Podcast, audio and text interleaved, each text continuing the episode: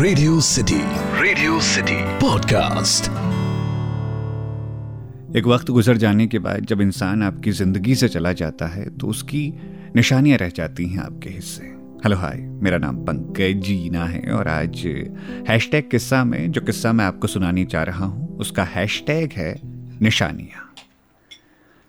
मेरे हाथ में एक कड़ा है, मैं हर वक्त पहने रहता हूँ उसे। ये निशानी है उसकी, हर दिन यह मुझे उसकी याद दिलाता रहता है। हम दोनों साथ में थे एक लंबे वक्त तक। एक ऐसा रिलेशनशिप था हमारे बीच जो शायद दुनिया के हर रिश्ते से बिल्कुल अलग हो।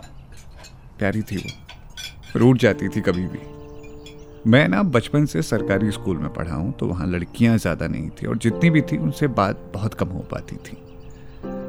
जब इंजीनियरिंग के दौरान मैं उसके साथ रिश्ते में आया तो मुझे नहीं मालूम था कि लड़कियों को रूठने के बाद मनाना होता है। वो नाराज़ रहती तो मैं भी उसे लड़ जाता। कभी कभी जब हमारी लड़ाइयाँ बहुत ज़्यादा बढ़ जाती तो वो और मैं गुरुद्वारे जाते थे। वहाँ की शांति और सुकून हमारे मन के हर झगड़े को ख़त्म कर दिया करता था।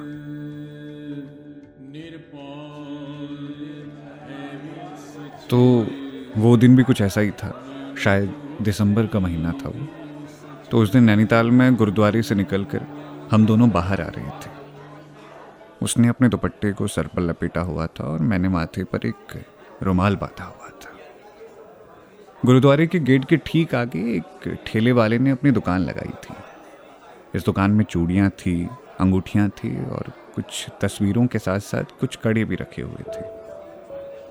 उसने एक कड़ा खरीदा और मेरे हाथों में पहना दिया। मैंने कहा, भारी है ना ये थोड़ा? उसने कहा, पहन लो, वक्त के साथ आदत हो जाएगी।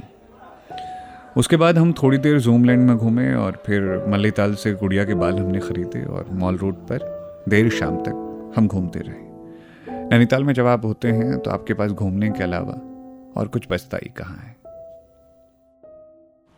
तो वो शाम बड़ी यादगार थी। उस दिन हमने नाव की सवारी की और ठंडी सड़क पर पाषाण देवी मंदिर की सीढ़ियों पर हम बैठ गए। हम दोनों के पाँव पानी में थे। मैं बार बार हाथ में आए कड़े को देख रहा था। वो मुझे देखकर मुस्कुरा रही थी। उस शाम हमने एक दूसरे से बहुत कम बातें की। रात में फ़ोन पर भी बस एक दूसरे की सांसें ही सुनते रहे। कुछ वक्त तक बनता बिगड़ता वो रिश्ता आखिरकार एक दिन टूट गया।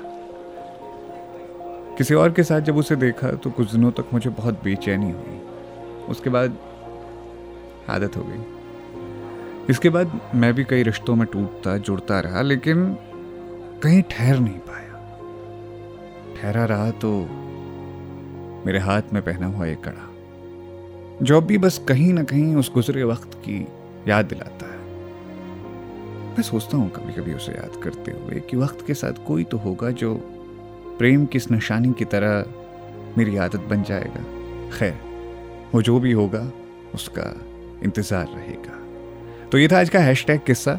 सुनते रहिए रेडियो सिटी। मेरा नाम है पंकज जीना।